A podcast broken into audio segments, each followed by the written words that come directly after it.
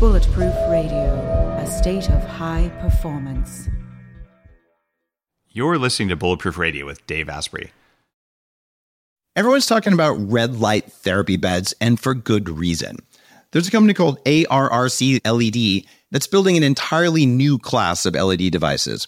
ARRC LED beds integrate proprietary scanning technology and frequency protocols to shape the delivery of six different wavelengths in dose optimized photobiomodulation.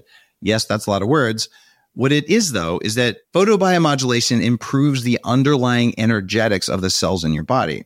And those changes can benefit nearly every tissue and organ and system in your body. You change your cells and you change your life. For more information, visit arrcled.com. What if there was a way to level up your energy, get rid of stress, and take more control of your body. Welcome to Quantum Upgrade. This is a new technology that taps into quantum energy to help you feel amazing. Quantum Upgrade has a lot of different products that help protect you from EMF and help activate your body's natural healing abilities. You can expect better sleep, more resilience, less stress, and better blood flow. The cool thing about Quantum Upgrade is that the products are backed by a lot of heavy duty scientific studies, and there's a new measurable upgrade. You can now use Quantum Upgrade to increase your consciousness levels between 1400 and 2200 on the Hawkins map of consciousness. If you don't know what that means, do some research because it's impressive, it's fun to learn about, and it's something that I've come to understand. Ready to try Quantum Upgrade? Visit quantumupgrade.io slash Dave for a seven day free trial. Today's cool fact of the day is about ketosis. Did you know that your alcohol tolerance is severely lowered while you're in ketosis? There are a couple reasons for that. Uh, the first is that the alcohol you drink when you're in ketosis will get metabolized immediately before your body keeps burning ketones for energy. And the carbs in your system that are normally used to, uh, quote, soak up alcohol in the stomach and slow down the intoxication process probably won't be there if you are drinking while you're in ketosis. Uh, not to mention, it's difficult to stay in ketosis while you're drinking. So you got to ask yourself, you know, is it really worth it to have uh, beer, which is going to take you out of ketosis, or red wine, which is going to take you out of ketosis, or vodka, which may or may not take you out? I don't really think it's worth it. You don't get a lot of performance benefits from those things, but they can be fun. Uh, they, there are lots of other ways to have fun, though, too, as well. What if there was a way to feel younger for longer? Well, there is. Your body needs something called the NAD plus molecule to help you age well. When you're young, your body makes a lot of NAD plus, and that helps you make energy. It helps you keep your DNA healthy, absorb nutrients well, and it protects your cells from stress. But once you hit about 30, your NAD plus levels start to drop. The good news is that longevity scientists have found some things that can help, like niacin, niacinamide, and niagen. They help your body make more NAD plus even as you age. All three of these are in an amazing formula called Qualia NAD Plus. Check out Qualia NAD Plus risk-free for up to 100 days at neurohacker.com slash Dave15 to save an extra 15%. That's neurohacker.com slash Dave15, Qualia NAD Plus. It's what I use. So uh, I'm excited, and we're going to talk about how to go even deeper in today's show with ketosis because our guest is Dr. Richard Veech, who's a senior researcher and laboratory chief at the National Institutes of Health and winner of the NIH Directors Award, which is very prestigious. He's been working to understand the mechanisms behind cellular energy homeostasis for the last 47 years. He's got two degrees, a doctorate of medicine from a little university you may have heard of called Harvard, and is the foremost researcher uh, of an expert of all things ketone esters.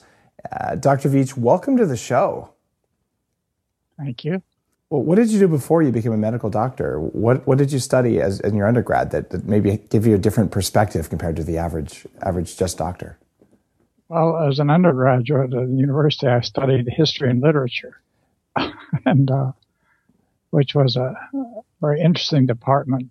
It was founded by a chemist, Charles Y. Eliot, who decided that everyone that was educated need to have knowledge of the Bible, Shakespeare, Greek history, Greek tragedy, Russian novel, and a foreign language. so you had three, three hour oral exams. It was very good. very good, very good undergraduate education. So you started out with uh, something that, that isn't traditional for someone who went to medical school, and you also, along the way, got a PhD in as a research biochemist as well, right?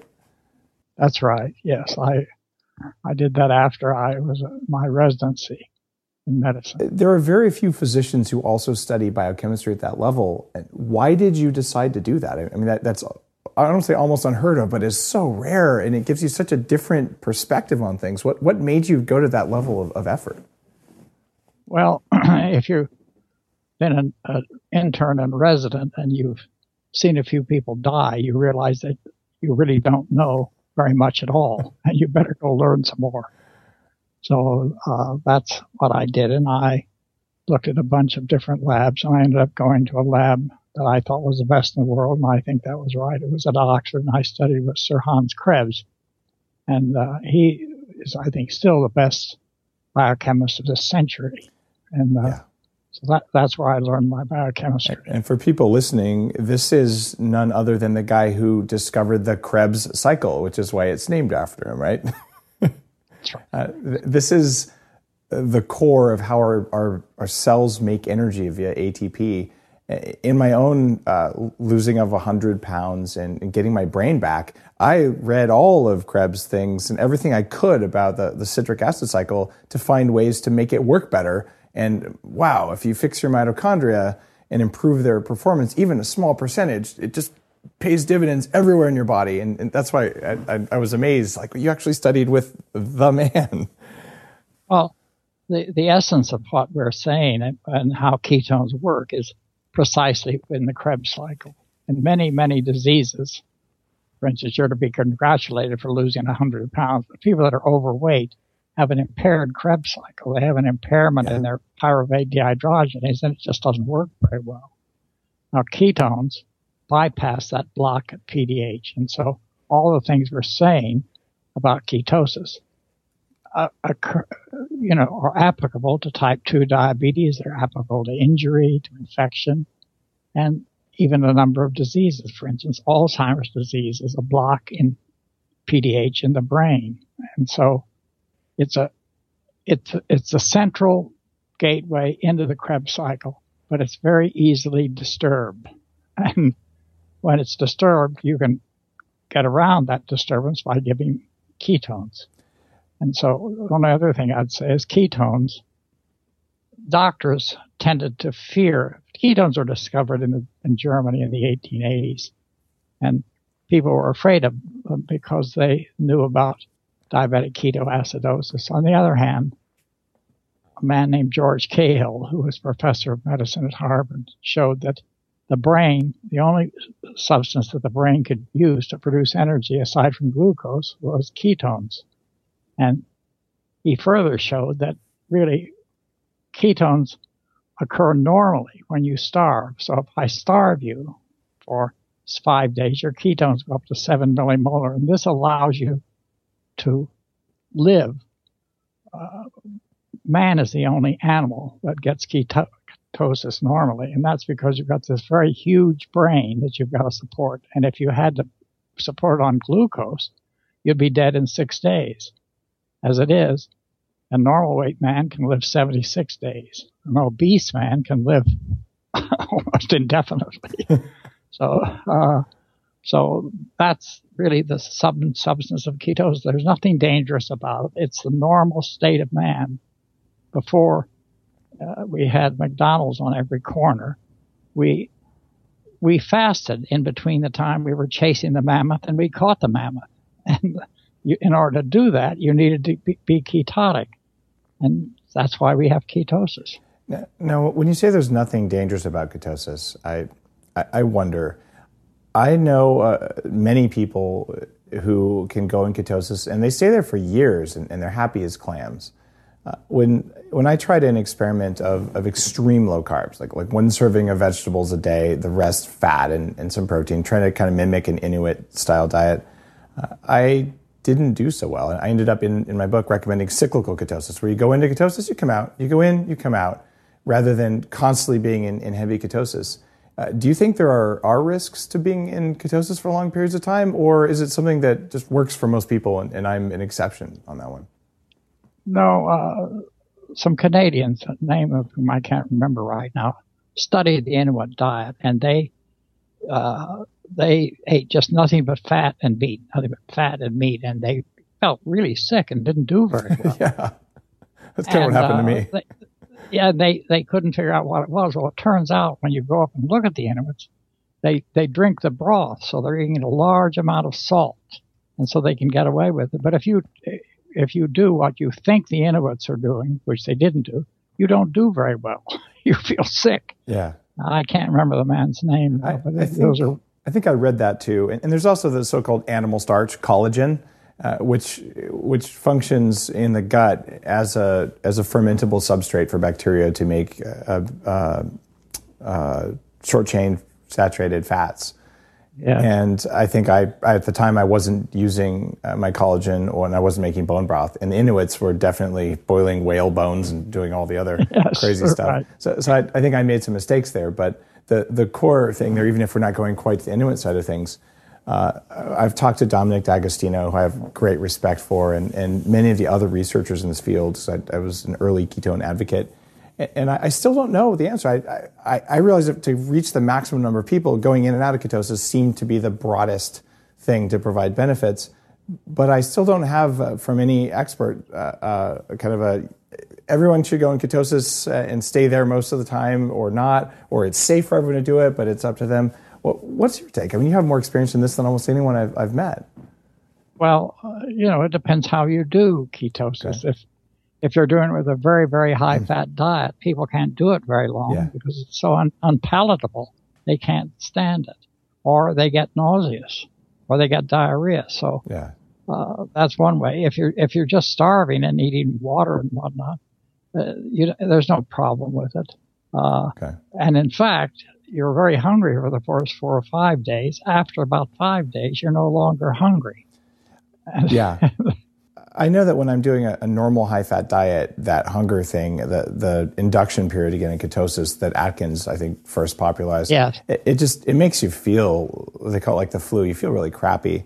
And, yeah. and what I've been doing for the past oh 10 years or so is, is kind of short circuiting that because uh, I finally found the research that I think explains it that when you have a level of just 0.5, a pretty far cry from 7 millimolar, your CCK and your uh, your ghrelin, these are your hormones for fulfillment and for feeling full, and your, your craving hormone, your hunger hormone, they get shifted by just a small amount of ketone. You're, you're not quite in nutritional ketosis, but you're way higher than normal. And all of a sudden, all the carb flu things that I was used to having, where I just feel crappy, they just went away because my hunger, like I wasn't craving, I wasn't hungry. I, I didn't care about food the first day I did it. And that comes from putting uh, brain octane, which goes to BHB, which then goes to ketones in bulletproof coffee. So there's no carbs, and there's something that just gave me a little bump of ketones, not a big bump. And, and that seemed to help. But what you're talking about is getting huge bumps of, of ketones because you're, we know there are three kinds of, of, of, ketones that are used differently in the body. Can you go into more about the different kinds of ketones and, and that hunger suppression thing? Well, uh, the, the suppression of hunger really is a function of beta hydroxybutyrate. Acetoacetate doesn't work very well. And the third thing that's called a ketone is acetone, and it really shouldn't be called a ketone. It's very small in amount and it has a completely different metabolic pathway. So you've got two major forms of ketones, ketone bodies. One is called beta hydroxybutyrate and one is called acetoacetate. Now, if you eat a lot of acetoacetate, uh, it can be metabolized, but it, it, it, it doesn't have the energy that beta hydroxybutyrate. How it's going to go in. Uh, how would I go about eating acetoacetate? Well, you can buy it. There are people that make esters with it. Okay. Uh, and I don't recommend it. Okay. Re- the reason is Krebs in in the late 1960s showed that you could take a heart that wasn't working and, and perfuse it with acetoacetate and did just fine. If you did a working heart and you perfused with acetoacetate, it failed immediately, Ooh. instantly. And so, but if you fed it beta hydroxybutyrate, it pumped normally, and that's the, what we did in the Sato paper. Now the reason is it's going in the mitochondria, and when, when the ketone body goes in the mitochondria, and you're giving it acetoacetate, the I have to get a little technical. Okay. The NAD couple gets oxidized, and so you with beta hydroxybutyrate it gets reduced. And the remarkable thing about metabolizing beta hydroxybutyrate is you reduce the NAD, but you oxidize the next step up, the Q. And so you've increased the redox span between NADH and Q, and that determines the energy of ATP. So uh, this is why you get more energy. It's why the heart gets 38 or I can't remember 38% more energy when it's metabolizing ketone bodies than it is when it's metabolizing glucose. And uh, I I told a very famous biochemist named Henry Lardy who ran the Enzyme Institute at the University of Wisconsin. I said, Dr. Lardy, I've increased the energy of the heart by 38 percent. I said, I, he, he said, I don't believe you. I said, well, all right. What number do you want me to change? there, there's just pressure and volume, and that's joules. then he looked back at his own work on, he, he was involved in preserving bull sperm for the mm-hmm. dairy industry, and he found that beta hydroxybutyrate was the best substrate he, he came across. He couldn't understand why. Well, now I'm telling you why that happens. It's because mitochondria love that stuff, and sperm are incredibly, incredibly yeah. high in mitochondria because they have to swim or they don't they survive. That's right. And, and if you're trying to impregnate a cow, it's very important that you have healthy sperm. Uh, and so the dairy industry was very happy. Lardy didn't didn't he he had a question in his notebook. He showed me why does this happen?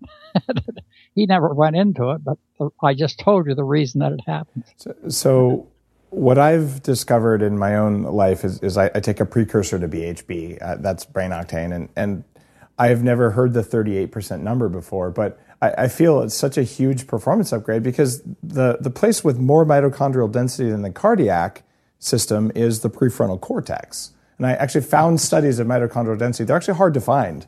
Uh, and I, I, did a ton of this when I was writing my uh, Bulletproof Diet book to explain why do I feel like I got my brain back when I do this versus why I don't. And I think you just named a number that I didn't have in my research, which was kind of annoying. but 38% better from having BHB present versus having just glucose present. That's correct. Okay. And and and uh, uh, MCTs uh, are mid-chain triglycerides, and, and they do 10 percent of that fat goes directly into the mitochondria and is directly converted to ketone by 90 percent is metabolized by beta oxidation.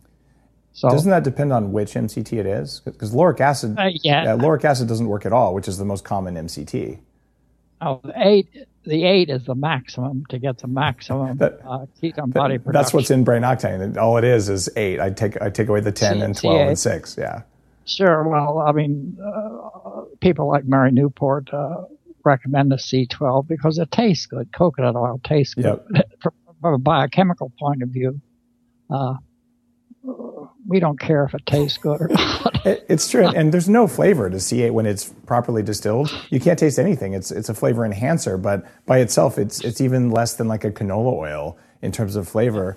But it, I would eat it if it tasted like you know rat liver. It doesn't matter because you feel different, and, and that's uh, my my whole ethos. I'd, I'd eat a bowl of gravel uh, for breakfast if that's what made me feel like this. But what, what you've done though is is in 47 years of research, you've also worked with some some other guys like Dr. George Cahill, uh, who's one of the the main things. Can you tell me some some of the stories about Dr. George Cahill and, and your work with him in discovering all these things? Well, George Cahill really this work all comes from George Cahill uh, because he, uh, as I told you, uh, was the first man to show that the brain could use ketones. Before that, before his time, it was thought it could only use glucose. He showed yeah. that it could use ketones. Now, he uh, then was a good friend of Krebs and was at a meeting in Indianapolis. And uh, he asked Krebs what the redox state of the NADP system was. And no one knew. Mm. And so when I got to Oxford, Krebs called me in and said, "That's your that's your project. Tell me about the NADP, NADP, the free ratio of NADP, NADPH is, because that's involved in all fat synthesis and reducing free radicals." So I worked for a year and finally got the answer I wanted, and I showed it to Krebs, and he said, well, that can't be right. I said, well, it is right. he didn't say anything. But about two weeks, he thought about it for two weeks, and he came back and he started writing. That was the longest paper he ever wrote. And that paper shows the relationship between the redox states of the three great nucleotides and how they're related to ATP. Because the energy of ATP is derived is redox energy. And so another fact that ketones do, aside from increasing the energy of ATP, is they they increase the reducing power of the NADP system.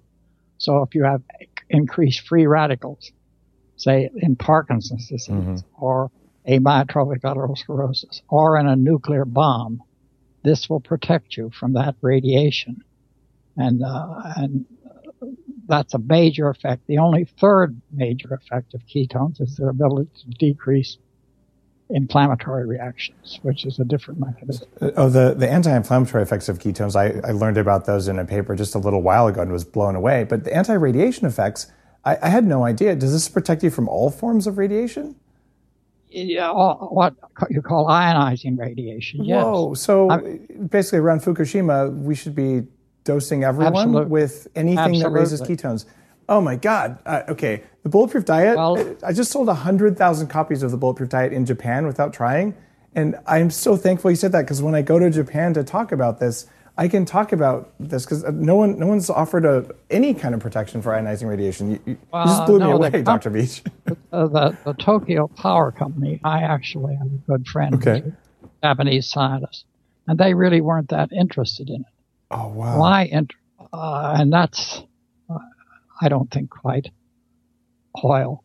But what I was interested in it was the, the question of nuclear terrorism. Okay. It seems very likely sooner or later that we're going to have a rogue nuclear bomb sitting in Lafayette Park across from the White House, and uh, and we have nothing to protect our policemen or uh, if you're if you're within a mile of a 10 megaton bomb, you're dead. Yeah, you're just you're, you're ashes. Right. Uh, but now it's it's in this area outside of that where you're getting the fallout that you'll make a difference.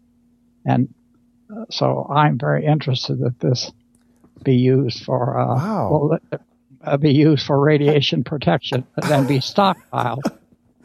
I, am blown away. My grandparents met on the Manhattan Project uh, in Chicago, oh, really? and they moved to Los Alamos. My grandmother's a, nuclear engineer. My grandfather's a PhD biochem, or uh, not biochemist, a PhD physical chemist. And uh, I have never, and I'm like, like a ketone guy. Like, I've never heard this before, Dr. Veech. Uh, like, you're blowing me out of the water here. This is so cool. Well, uh, there's more correlations than that. Cahill's wife was the daughter of Crawford Greenewalt, and Crawford Greenewalt was the CEO of DuPont, and he's the one that built the plant at Hanford. Mm-hmm. And, and, when and so all of our ability to produce nuclear bombs in the Second World War came from Crawford Greenewalt. He was he wrote the definitive book on the hummingbird. He ran DuPont. He did that in the morning before he went to become CEO to run DuPont.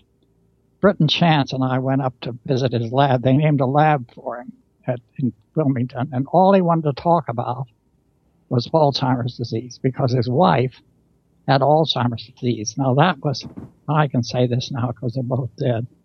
Cahill's wife uh, was a, the granddaughter of Crawford Greenewalt, and she subsequently died of Alzheimer's disease. Wow. And uh, of course, he was important in uh, Manhattan Project. Very. Very. And uh, so, uh, and and I'm sure he would have been not surprised at all. He was a very very smart man. wow. To say the least. To say the least. The, the, the connections there go go so far back. Uh, that that lab at Hanford used a, a, process. I think it was called the the Permex Permutex. Uh, that process for separating plutonium is what my grandfather invented. Is that right? it's still used today. Well, oh my God, uh, per, Permex. I'm forgetting its name, but if uh, if uh, you know that book, The Making of the Atomic Bomb, the first five chapters are the best thing that's ever been written on the development of, of physics in that age, and and and the people that were involved in that. Uh, uh Krebs was also a big friend of Niels Bohr. Really? Wow. Yes, I didn't realize that the physics guys were as connected with the biochemistry guys back then because our bodies are biophysical, right? absolutely. And Krebs, uh, uh, Bohr, uh, as you know, did uh, quantum mechanics, and and uh, he talked to Heisinger, who the Germans wanted to have make a nuclear bomb, and he said it would be immoral for physics to be turned to such purposes. Yeah. Within three days, he was on a boat going to Sweden. and then the British put him in a bomb bay of a bomber and flew him to England where Krebs met him. And the oxygen tube came loose, and Krebs thought they'd gorked him. They thought, here's this brain, and we just destroyed it. Oh no. But he it didn't. He, he came back, and they were friends uh, really for the rest of their lives. And both of them received the German Pour le Mérite. Now, Krebs and Bohr were the only ones that opposed taking Germany and turning it into a pasture. The Americans wanted to say, listen, these terrible Nazis need to be destroyed. and all their industry goes. And Krebs, whose father was killed by the Germans because he was a Jew, on the other hand, his mother, his stepmother, lived for five years in Germany, was hidden by a German citizen. So he didn't feel this way. Not all Germans were raving Nazis. And he and Bohr are the ones that prevented Germany from, from being essentially agriculturalized, destroy all their science, destroy all their industry. And he had a lot of, a lot of flack from that. But it was clearly the moral thing to do. I mean, uh, he was, after World War II, what Lincoln was to the Civil War. You could have destroyed all the Southerners, but the better course would be to reconcile them. And so it wasn't just his science; it was his morals. He was a humanitarian as well. Wow, that, Yes. this is these are things I did not know, and I, I'm fascinated to learn this. You've also done some work with uh, General Petraeus around traumatic brain injury. I, I mean, you have a pretty amazing history here. Tell me about that. Well, my my son is a was a, a physician at the VA, and he was he went to a meeting at the VA to hear about traumatic brain injury because at the time about sixty percent of our casualties were due to IEDs, and he gave me the notes from the meeting, and it was just nonsense. It was just garbage. It was a whole bunch of people standing around trying to get money from the army, and they had nothing to do except getting money, and it was just Yeah. and this annoyed me because Petraeus, the very he's a PhD from Princeton, and he sat through in the middle of the Afghan war. He sat through this whole meeting of nonsense, and so I said, "Well, just uh, intolerable." So I wrote a paper on what the causes, the how you diagnose, and how you treat it, and I sent it to him. And he, at that time, had had left the army and was head of CIA, and I got a letter, a very kind letter back from him. Oh, uh, because Petraeus was shot in the chest at uh, from Fortin, Kentucky, and the surgeon that operated on him was trained by George Cahill. and so I got a letter back from the said director of CIA, and the stamp on it said "Love." which I thought was very amusing, a love stamp from the director of the CIA. I'm sorry he left because he it was a another friend of mine, Dr. Newport. Uh, Mary Newport? Yeah, She's been a guest on the show too. Tell me about her. yeah. Well, well, uh, we were at the Cosmos Club, and I saw General Petraeus at another table, so I took Dr. Newport over and introduced him. Uh, and he said, "Well, I, uh, we made a lot of progress with traumatic brain injury." And I said, "General, you've made no progress whatsoever." and, and I had my tie clip on, which is an Oxford tie clip, and he looked at that and he said, "Where's that from?" I said, "That's Oxford." He said, "Well, not everyone can go to Princeton." Oh, what a great guy. That's hilarious.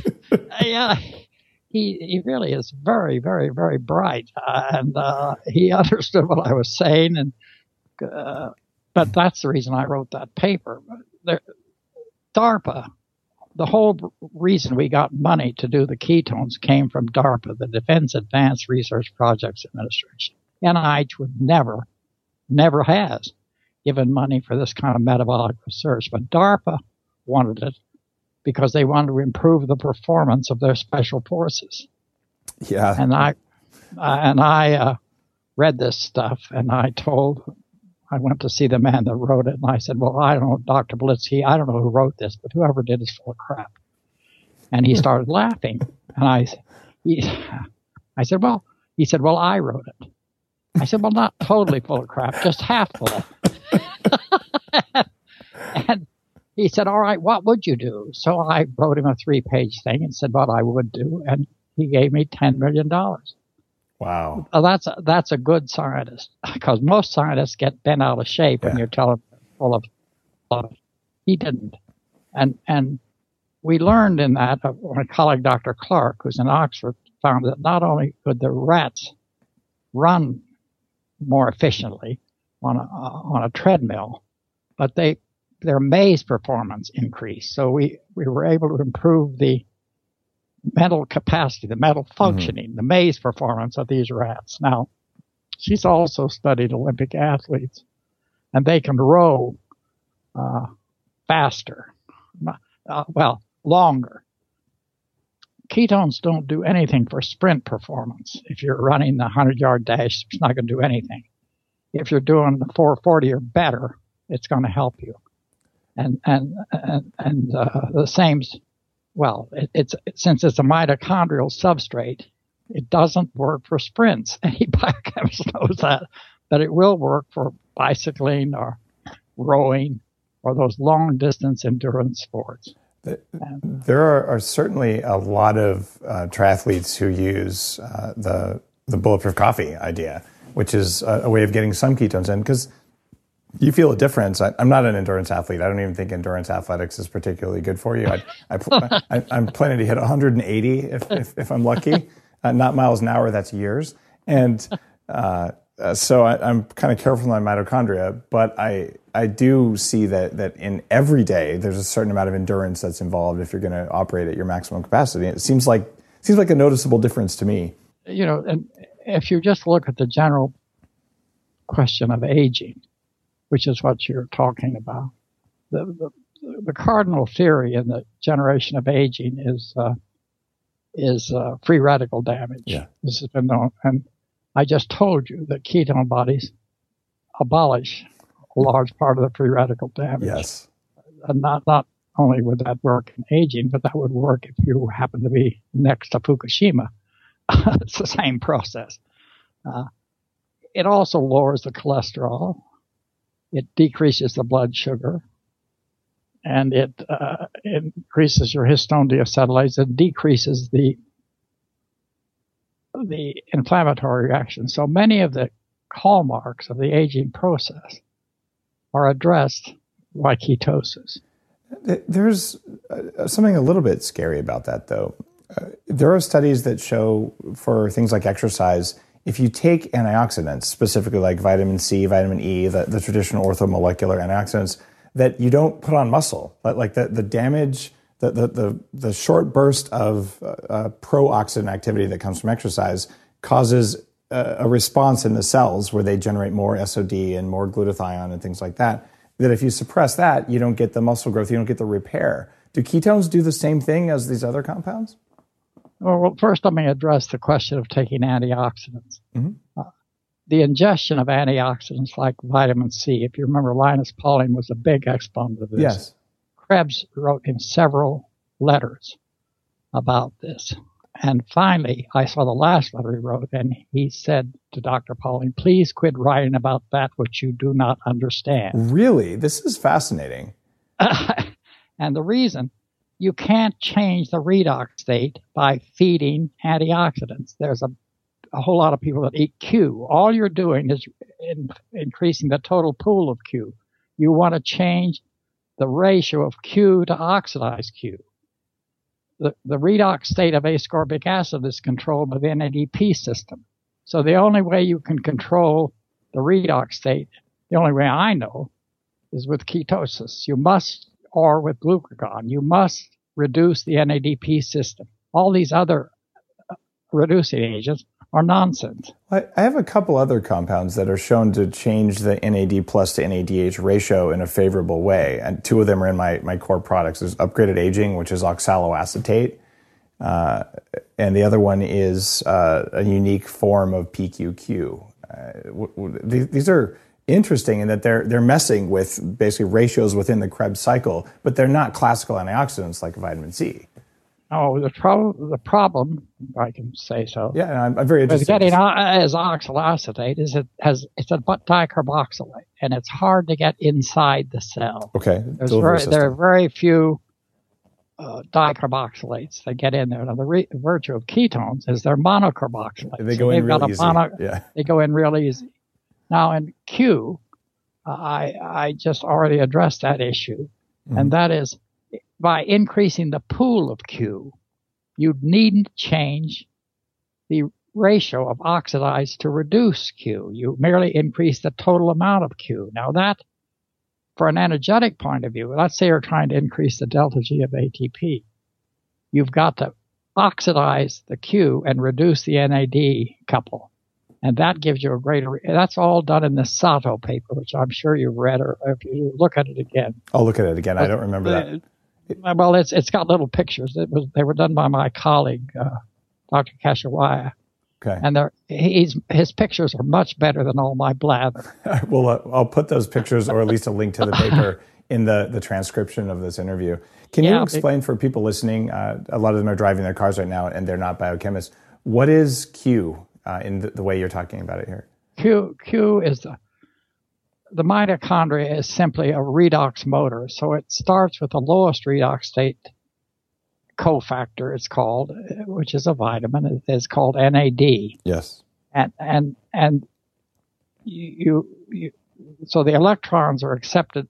All, all you are is a, is a fuel cell. So you're taking electrons from the substrate you're eating and combining them with water to make energy. That's what, that's what you do. Now, the first step in that transformation of energy is going from NAD to Q. And so the distance, the distance, the redox distance between those two couples is what determines the delta G of ATP. So you want to widen that distance. Now, if you're eating fats, say like a, a, a Atkins diet, you reduce NAD, which is good. You're reducing that, producing more NADH, NADH to NAD ratio but you're also reducing Q. So that doesn't give you that increased span. You've decreased the span and therefore your energy is lessened. So the, the, mag- the magic of ketones is it reduces the first one while it oxidizes the second one. I don't know anything else that does that. In my entire you know 20 years of trying to get my brain back and and working on losing weight and all i've never found anything more important than ketones either. And I, have spent hundreds of thousands of dollars on my own my own system and i've found things that move the needle but this is like like a 2% a 5% or like uh, now i know the number a 38% eh, like well don't whoa. don't feel bad. I've wasted 30 years doing this. So well, you, don't feel bad I don't feel bad. I feel fortunate because I, I, you know, I, I used to have all kinds of problems that I, I've largely resolved. I don't think I started out biologically that strong, but I'm better now at, at 43 than I was at 23, and, and that's not right. normal. But you, you, right. you've done something else that, that I really wanted to zoom in on, and something that I uh, I've never talked about this before, but three years ago uh, I did pay to have a ketone ester synthesized and it was shockingly expensive. And I got one tiny little vial of it, and I uh, and I, I, said, "This is really neat. I have no idea what it's going to do to my liver. Like, I'm going to take it." but I, there was no conceivable way I could think of to sell that stuff because uh, I didn't know I could make it affordable. So it, this was one of those. It's a really neat idea, but it's not doable. And he, here it is, three years later. I find out you've been doing all kinds of cool stuff uh, with ketone esters. And can you talk about what is a ketone ester versus the, the way that I, I generate ketones now? Like, like, what is it? What's going on with that stuff? Well, ketone, as you know, ketone bodies are, are an acid. They're beta hydroxybutyric acid. So if you're fasting during the day, you make 150 grams of ketone bodies. That means if I gave it to you as the acid, I'd be giving you 150 moles of acid. Well, that's a little bit too much. Yep. Now, if I gave it to you as a sodium salt, I'd be giving you 150 grams of sodium. Now your cardiologist would shoot me. You're allowed to have, you'd have three grams. So I need to give you 150 grams. So the only thing you can do is give you a beta hydroxybutyrate with a compound called 1,3-butane diol of the proper isomeric structure, mm-hmm. the R form, and join the two together where they hydrolyze it in the body. And so you can get by without either giving you excess acid load or increase salt load. And that's what we've, we've done. Now, the next question is how to make that cheaply. That was the problem. The stuff was like, like $30,000 well, a pound the way I was making it. I, I know that. and that you can't go to the drug companies. They're yeah. used to making a pill. You really must go to the agricultural producers. This is a food, and so you must produce it. Not only can you not go to Korea or Japan or India to buy the precursors because you don't know what you're getting. Mm-hmm. And if you remember the story of tryptophan, yes, with eosinophilic myalgia, MIT killed 47 people with that stuff.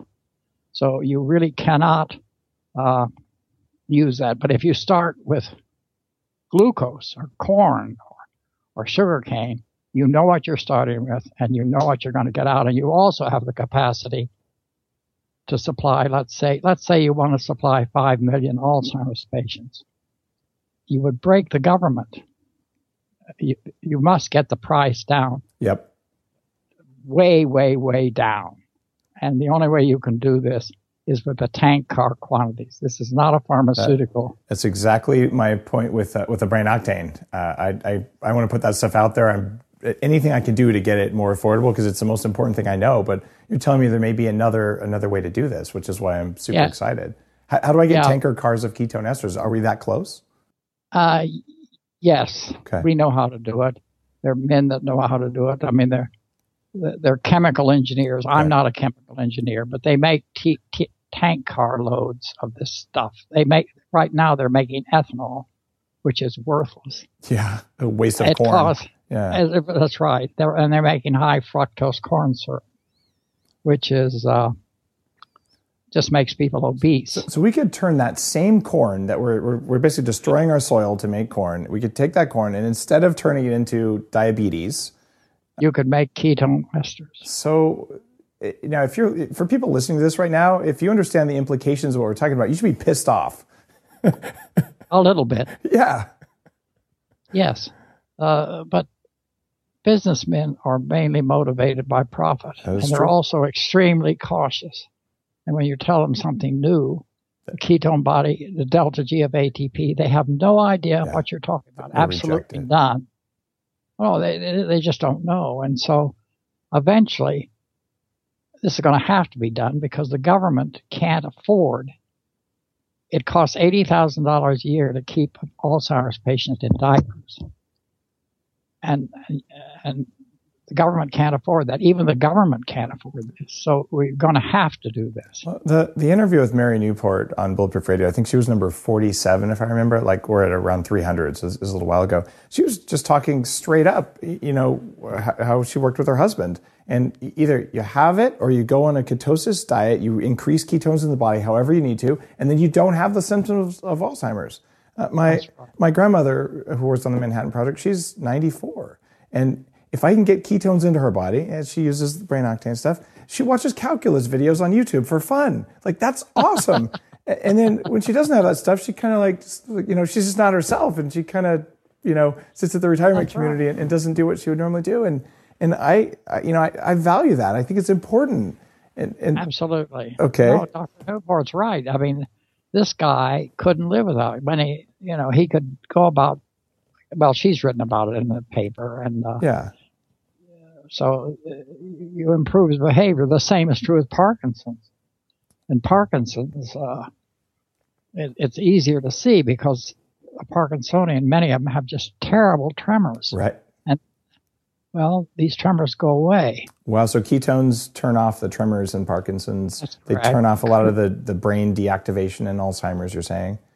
Yes, uh, yes. What about ALS? I, I have a good friend. Uh, we would like to treat that. The problem with that, it, it it's like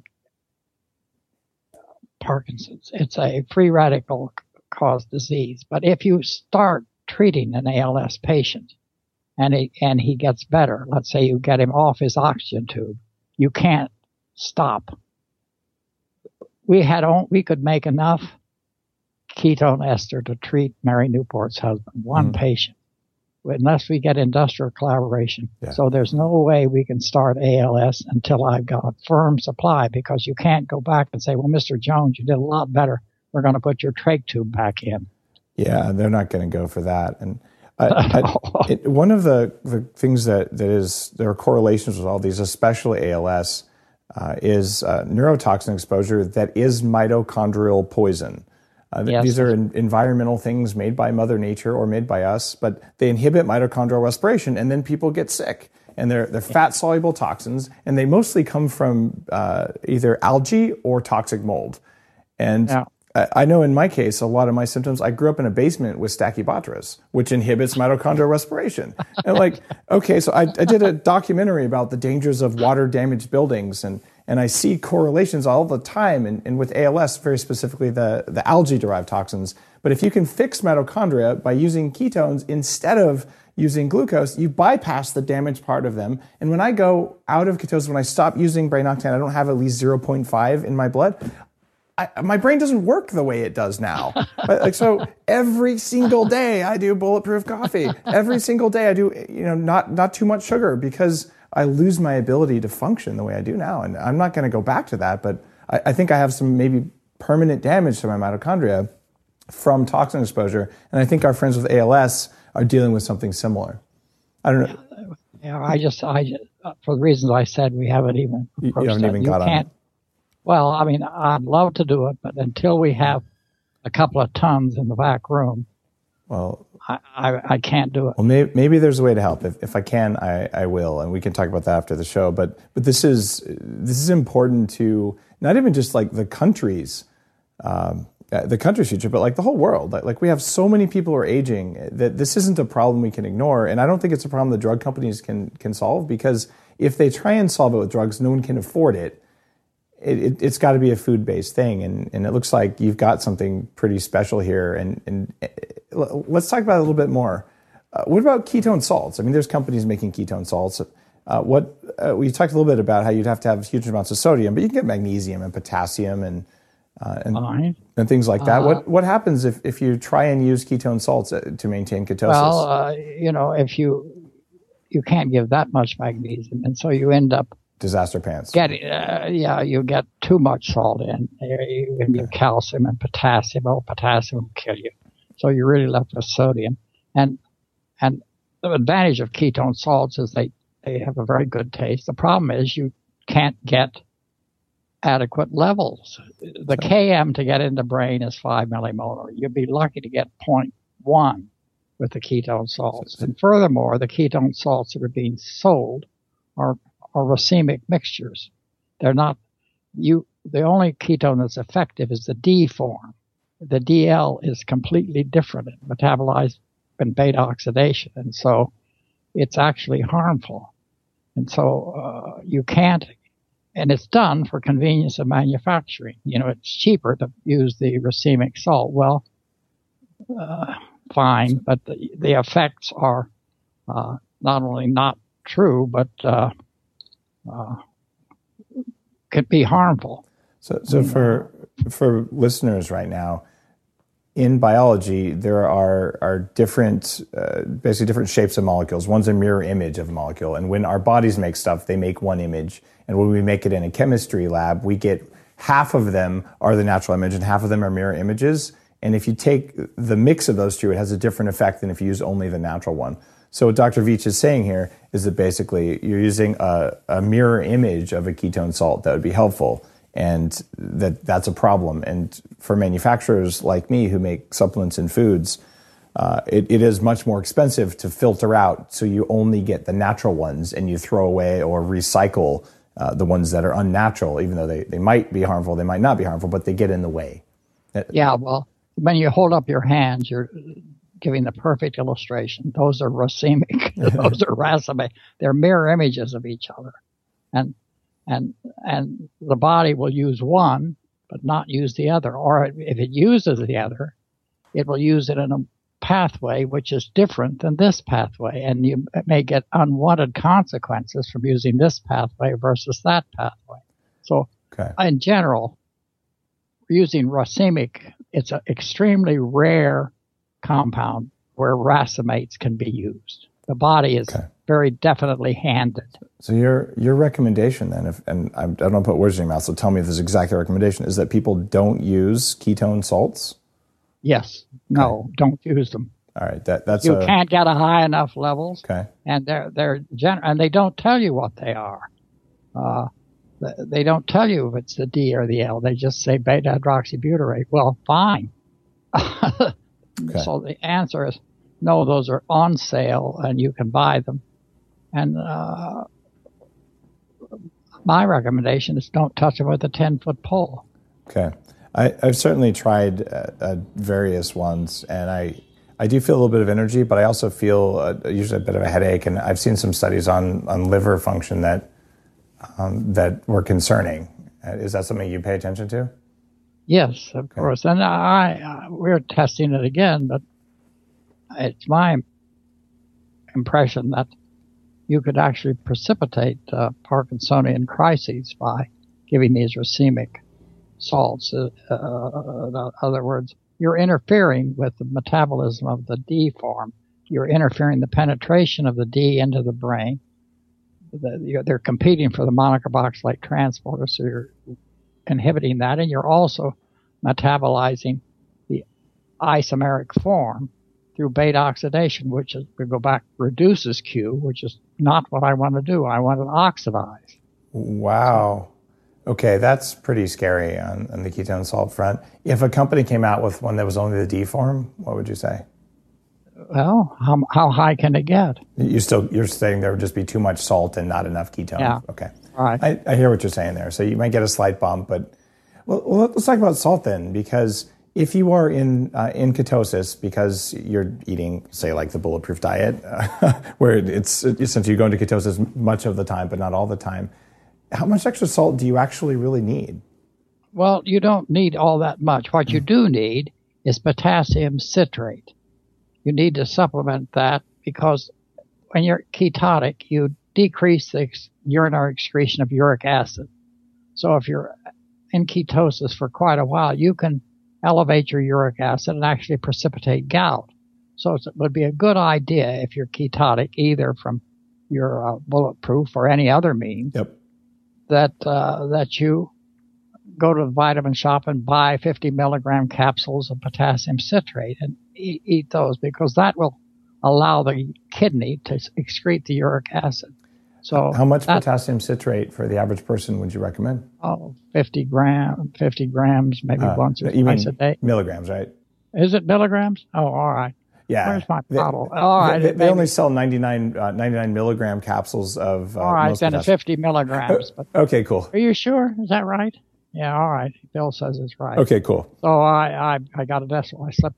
Oh, that, that happens to me a lot. I uh, that that's okay. That's a normal science thing. I think that's why the Hubble telescope didn't work the first time. Actually, that was unit conversions, but anyway.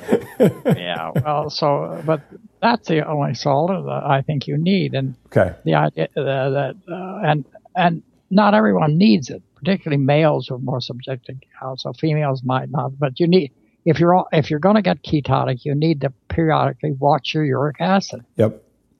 And you can do that with a urinary test strip. Yeah, Yeah. for uric acid. That's right. Now, what's your favorite test for ketone levels? Oh, only the blood tests matter. So you can Yeah. either, the urine tests are worthless. So why, why a- are they worthless? I mean, they're, they're not nearly as accurate, but they're better than nothing, aren't they? No, No. I love how blunt you are. Okay. Well, why, why are they not better than nothing? because uh, they don't tell you at all what the blood level is. They just tell you how much is in the urine. And one is made by uh, Abbott. It's called Precision Xtra. Yeah, I have other?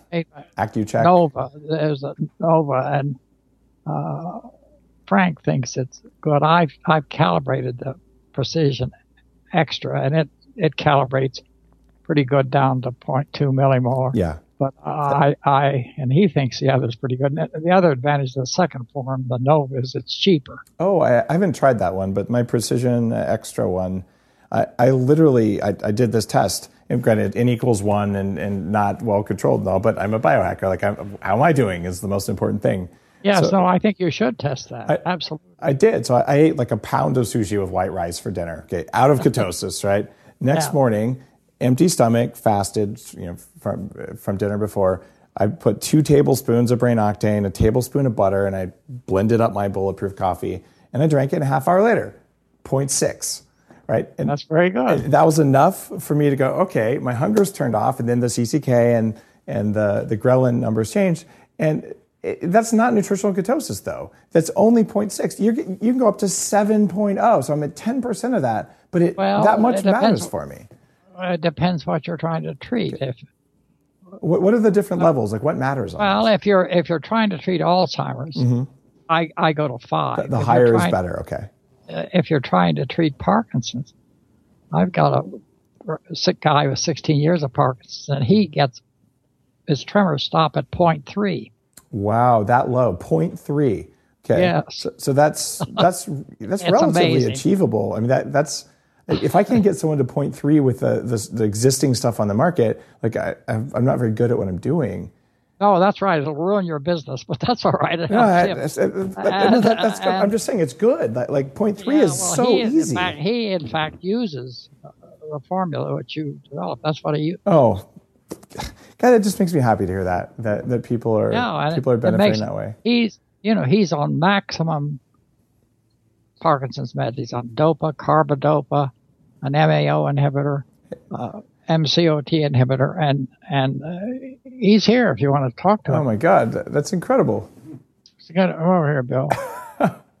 he's had 16 years of Parkinson's, and when he came to the left, he called me a year or so ago and said he wanted something. I said, "No, I can't do anything. I can't do anything for you. We don't have enough stuff. Go away." Oh no, hey, hey, Bill. So, so he kept coming back, and he'd have to go in the corner of the lab and jump up and down because he had spasm and he'd shake like a leaf. And Wow, and and you're 16 years with Parkinson's? yeah, I'll tell him. And Well, then it's been since 2000. Can you hear me? Yeah, I can hear you. And and you're using all the Parkinson's meds, and you're using uh, mild ketosis or maybe deep ketosis. I would uh, be in Dr. Veech's lab and I'd go stand in a corner, jump up and down, try to do anything to get rid of my dystonia. And I had a whole lot of trouble concentrating. I had to have somebody drive me to his lab. Wow. And he, he got tired of me uh, um, just having all these symptoms, and he had received an email from Dr. Seyfried. Is that who? And he was saying, you know, if you try this bulletproof coffee recipe with the Kerrygold butter and the uh, cream and the stevia and the uh, coconut oil, yeah, the brain octane oil probably, or are you doing just plain coconut oil? well, Seyfried sent the recipe with coconut oil. Okay, got it. So that the basically it's a, a coffee with fat in it. Got it. Okay. Yeah. So I tried that, and I kept track of uh, all of my symptoms. And every hour, I would ask myself the question: Did I have this symptom in the past hour? And at the end of the first day on that coffee, um, I looked back, and across about eight different symptoms, there was only one that it didn't pretty much uh, help thoroughly Yeah. and that was the uh, dyskinesia that's uh, caused by the medicine. And uh, Well, uh, let me. And are you still using that today? yes, I have uh, started taking more of the uh, MCT with it. Um, Let, let me let me send you some of the brain octane uh, because we've got a study that's coming out. It hasn't been published yet, but it's it it appears to do about three times to five times more uh, ketone uh, production than you'd get from from coconut oil or MCTs. So I, th- that's why I put it in in the official bulletproof coffee recipe because it's like it, it the, the the numbers show there, but I'll send you a bottle of that just to try because I'm, I'm, I'm stoked to see anyone who's had Parkinson's for 16 years who's using a higher fat ketosis generating thing. But let me see if I can give you a little boost there. That's great. Uh, well, uh, congratulations on your on your success. That's amazing. What an incredible uh, incredible outcome. I, I am just I'm blown away. It, it's so cool. Uh, let's see. What else was I going to ask you? Okay, without the ketone ester uh, form that you're that you're working on, and the one that I I figured out was thirty thousand dollars a pound the way I was trying to make it.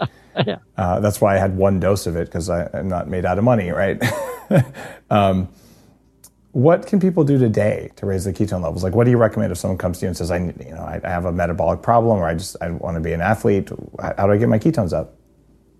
Well, I, I probably tell them what I told Bill: go away. I, I or, he came to the lab, so I had to. He wouldn't go away. Yeah. But uh, what we really need to do is what you said. We need to get production. The problem with recommending a high fat diet is that you certain patients will get uh, uh, inc- increased blood cholesterols or increased LDL, and the last thing you want to do is precipitate a myocardial infarction.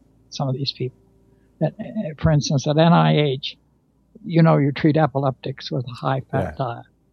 They won't give a high fat diet to any patient over 17 years of age, and they won't do it for fear of cardiac complications. It seems a bit ridiculous given some of the newer science coming out. I mean, Mark Hyman, the Cleveland Clinic, uh, there's so many big things coming out saying it depends on the kind of fat, depends on what else is in the fat. Is the fat damaged?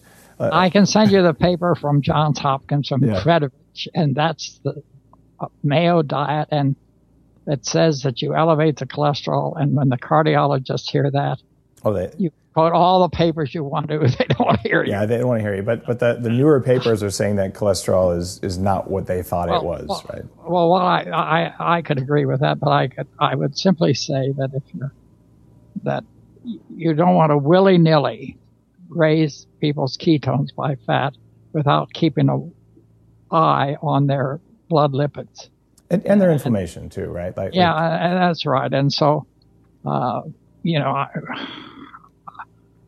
the per- current uh, country runs on statins. Yep. and and uh, that's you're not going to change that. And so cholesterol is a bad thing, whether it actually is or not. What, and what, what I what I found is is that when people go on on the specific bulletproof diet, which is a set of protocols, it's, it's not a product based thing. It, it's a, a, lifestyle that they're increasing specific kinds of fat, but not all fats. And they're avoiding canola, they're avoiding the omega 6s that cause arachidonic acid and, and, other inflammatory things. And they're not deep frying anything the way Atkins would have allowed. So you're not getting damaged fats. And when they do that, and they avoid certain other inflammatory compounds in foods, mostly basically protective elements in plants that are hard on us, that their cholesterol levels may go up, they may stay the same, they may go down, but very predictably, triglycerides plummet when you do this. You're, not eating fructose, so triglycerides go down. That's pretty easy to understand. But the markers that I pay the most attention to homocysteine, C reactive protein, and uh, LP-PLA2, which is a marker of damage to the arteries. Those guys drop, and if they don't, we have a methylation problem that you can address with other things. But so in the majority of people, like that's what I expect to see. And if you're not doing your labs, you have no idea what your fat's doing to you. You have no idea if the diet's working. But if you do your labs, where the problem is now, if inflammation is most important, we dropped inflammation, everybody wins. But if cholesterol is most important, if it did go up, if you're one of those people where it does go up and stay up, a lot of people goes up then drops but okay, then what do you do? Well, my inflammation just dropped, my cholesterol's up. Which one's most important? In my world, inflammation's most important. And uh, if I can't see any damage to my arteries, then I'm probably not going to have a myocardial infarction. But man, there's debate about this. It's very fair to say. I, that's a yeah, framework. Well, your problem is you know too much biochemistry, and, and the doctors do just certain tests, and they don't think about all homocysteine or, and and so you know, you're you're not preaching to the choir. You're preaching to a band. oh, so, and, okay. and, and, and so the uh, all the things you mentioned about inflammation and these C-reactive protein are of course extremely important, but those aren't what Merck no, they're not mainstream. Makes money yeah. selling statins. Yeah. And they, they push statins forever. it, it's true, and I, I what I'm looking at is is I'm because the bulletproof diet has, is sold a couple hundred thousand copies and it's in four languages. Uh, I I feel very solid in my science. I, I live this stuff. My, my wife, my kids, my whole family, like we all do this, and I track the numbers, and I I, I believe it, right? But I, I don't want to be self-deceptively believing anything. So anytime I get a chance to talk with someone who after you worked with Krebs, uh, if you poke holes in that theory, I'll tell people uh, about those holes because it I, I believe it's really important, and we can do this without drugs, and we can use drugs selectively drugs are not a bad thing. They can save lives. They have saved lives. They've also taken lives, just like food poisoning has taken lives. Like, like it, it's, food isn't good or bad because some people die from it. Uh, but I, I don't want us using drugs when we should be using food. And I, I it's just a bias. Certain things you can do only with, I don't call them foods, I call them substrates. Yeah. There's certain substrates that are essential. And, uh, and uh, it's not easy I don't know of a way I could make those changes in mitochondrial energy production by using pharmacologic agents. I can only do it by changing substrates. Well, in in my world, as someone who had, I believe, mitochondrial damage and a lot of metabolic dysregulation and inflammation and just uh, autoimmune conditions, uh, uh, Lyme disease, fibromyalgia, chronic fatigue syndrome, uh, all those things I, have had, mercury poisoning, uh, and to be sitting here today, I do everything that I can find in a paper that says it's going to increase my mitochondrial function. I do infrared light stimulation, uh, UV exposure, all sorts of weird stuff, uh, cryotherapy. Uh, basically, I stack everything in my favor because I plan to live a long time and I like to feel good. But, uh, but very few people do that. And, and I have to say, uh, the the number one thing that's made the biggest difference in my energy is getting my ketone levels up. Not up to seven. I, have only done that a few times, but just up. And I'm also not treating one of the diseases that you're treating with that stuff. I, am just looking for it. But you gave me the number. That the number is 28 percent. I think earlier we were saying 38, but it, it's, uh, it's that's right. It's 28 percent. yeah, that's right. And I, I, do now that I hear that number, I, I remember looking something about number of electrons. This goes way back into the early days of, of what I was reading about uh, something about just the, the number of uh, amount of calories per gram of fat versus calories per gram of carbs. You're going to eat a gram of something, there is more energy in, in, fat. But what you're saying is from Absolutely. ketones specifically, there's a different effect that's 28%. Uh, well, when you eat fat, it's true. Diesel oil has more uh, calories per gram than sugar. Yep. However, when you're doing burning fat, you're going through beta oxidation. So one reducing equivalent goes to NAD and one goes to flavoprotein. So you've already lost one third of your ATP in that step. Go back to your Lehninger. Okay. And beta oxidation. You do one NADH, you do one flavoprotein, and you do that to keep from blowing the mitochondria up.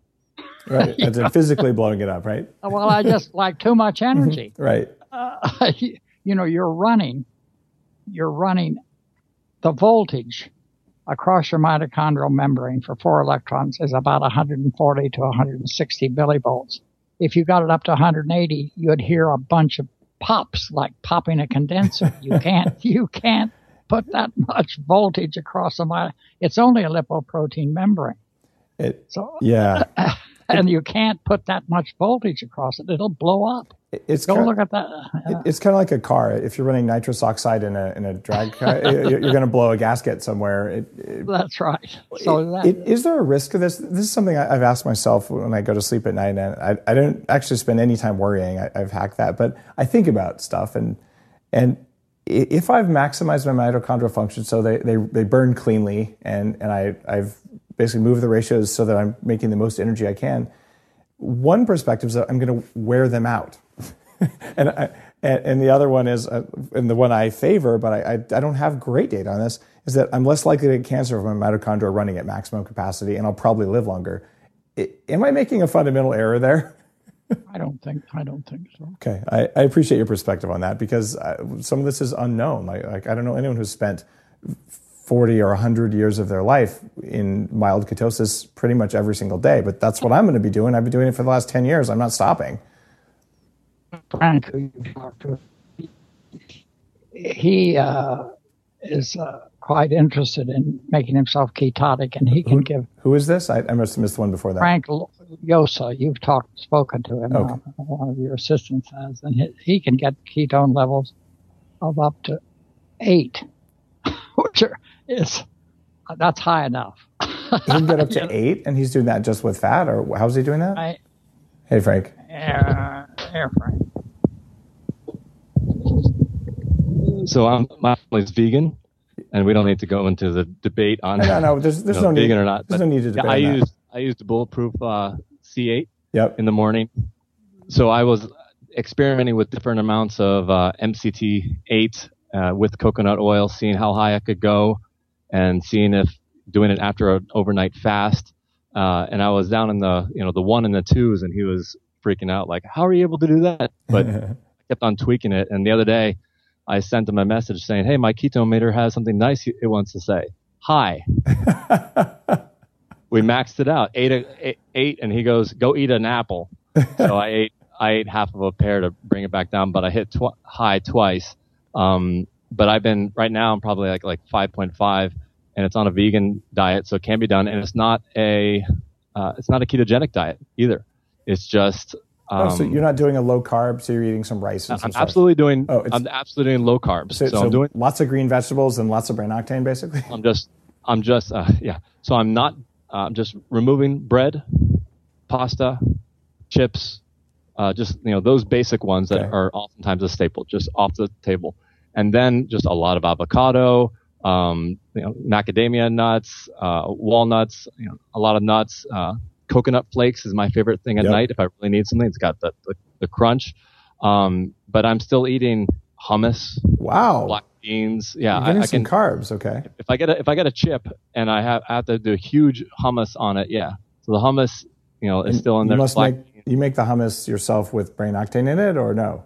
no, I, I do. So I my first experiment was just the morning and then checking my levels at different intervals uh, afterward. But then now I've started to actually incorporate just a squirt of it at lunch, just a squirt of it at, at dinner time. And I used to be conked out. I Yeah. put the, I put the kids to bed at 8 p.m. and you know you lay down with them and it's like I'm out and then it messes up my entire sleep.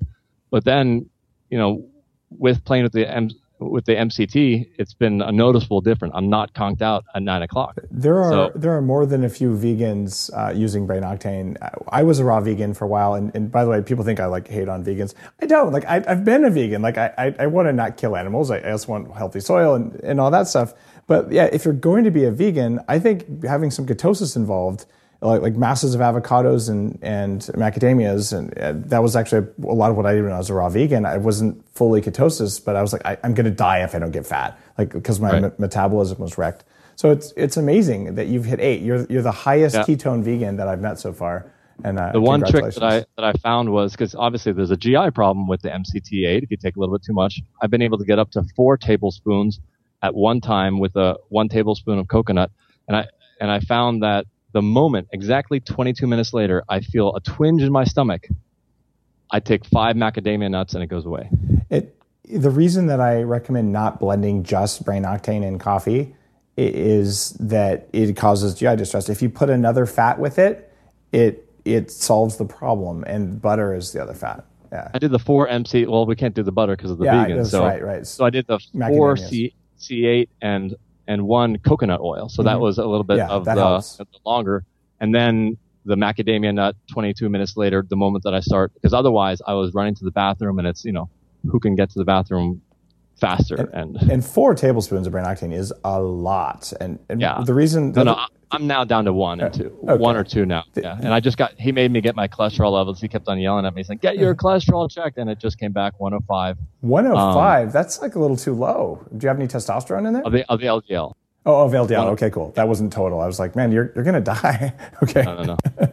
so Wow. Well, congratulations. You're, you're doing something right. And, and one thing about the, the brain octane versus MCT, MCTs, especially the, the 10, is, is very disaster pants promoting. And when you get to just the 8, you can tolerate a lot more of that and you get more ketones per unit. So the increased bowel tolerance and the, the increased ketone levels equals, okay, that's why it's in there. I, I would tell people just use coconut oil if it worked.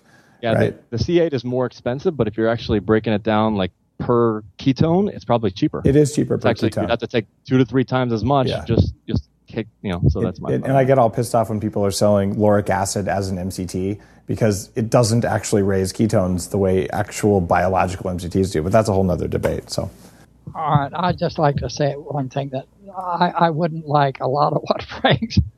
Frank is smarter than the average brown bear, and and, uh, and he also talks to me once every day or two, and he monitors his level for the general public. What he's doing is probably uh, not to be recommended. It, uh, it, it's, it's on the outer edge of, of experimentation. Yeah. that's right. I mean, it, I I watch him. I don't think there's any hurt himself, but I wouldn't want that to be uh, put out as a general. No, as a general, I. I the, the, safer thing is to use the get the ketone esters made. That you can regulate them. You can eat what you want. He he has a very extreme diet, and he also knows a lot. Well, uh, and he follows his diet. So it's I, I, wouldn't recommend what he.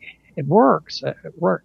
He's shown me a lot of things I didn't believe could happen, but I wouldn't want to recommend it. There's a role for for biohacking where you're like, okay, this is my belief system. These are my goals, and and uh, different people have different goals. And if your goal is I don't want to ever kill another animal, you got to make sure that all the vegetables that you ate didn't kill animals in their production, which is a harder thing to do. But okay, let, us say that's your goal. So then you pursue that goal and you look at all the biological and metabolic effects, and we might learn something new from that. And I, I support that uh, hundred percent.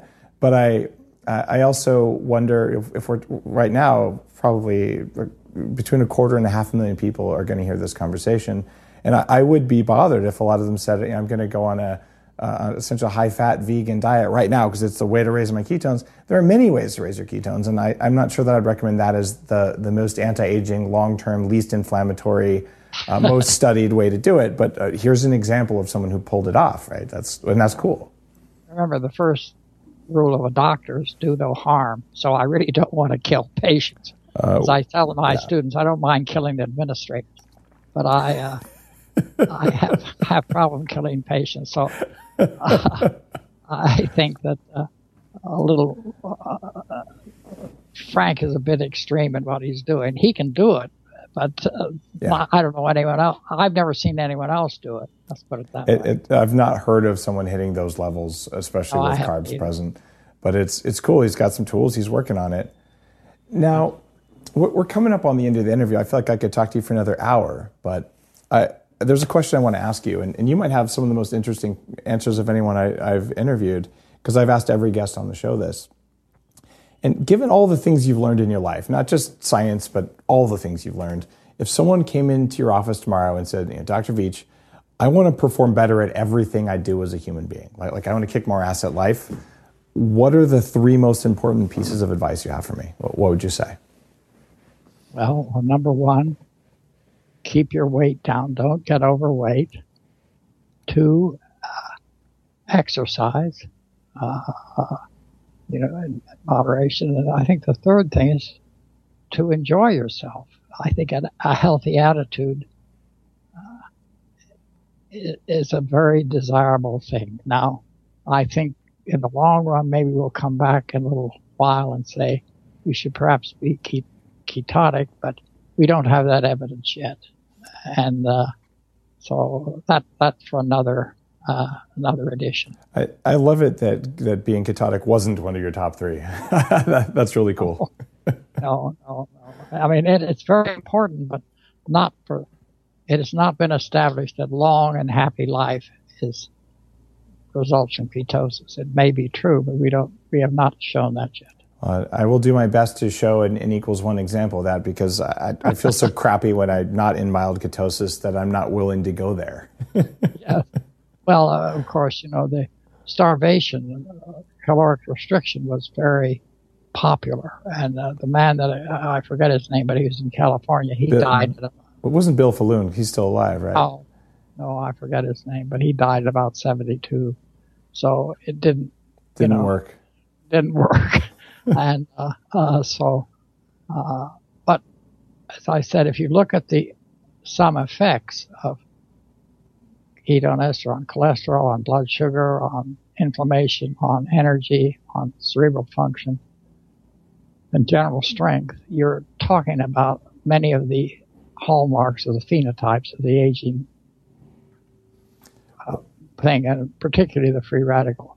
This is uh, this is profound stuff. I, have had an amazing uh, amazing time. I've learned a couple things I didn't know about, particularly around the, the salt levels in ketone salts and around the radioactive uh, uh free, uh, free radical protective effects of ketones in the body, uh, particularly around radiation. These are things that I, I just didn't know about. And God, I feel like I read all the papers, but there you go. You, you actually do read all the papers then. So uh, th- thanks for your work, Dr. Veech. You know, 47 years of looking at this is, is remarkable. Is there uh, is there something new on the horizon after ketone esters? Like, what's next for you? Getting right now, our main problem is to get them produced okay. in quantity at a low price. Well, I uh, I will support you on that. We're going to have a conversation afterwards about that and see if there's something I can do to to move the needle for you. And and thanks again for your work. And I look forward to having you on the show again in maybe a year or so when you made some progress. Okay, thank you very much.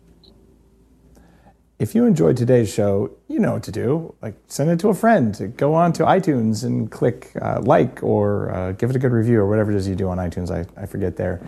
Or better yet, if you want to actually see what Dr. Veech looks like and, and experience the video of this, head on over to bulletproofexec.com slash YouTube and we'll hook you up with our YouTube channel. So I'll let you know every time one of these things comes out on YouTube. I appreciate you listening. And uh, while you're at it, pick up an extra bottle of Brain Octane and some bulletproof coffee beans. Put it in your morning coffee. Pour Brain Octane on your sushi the way I do. It tastes pretty good. And just get your ketones up a little bit. I, I, you might feel different if you do it. I'm just saying. Have an awesome day.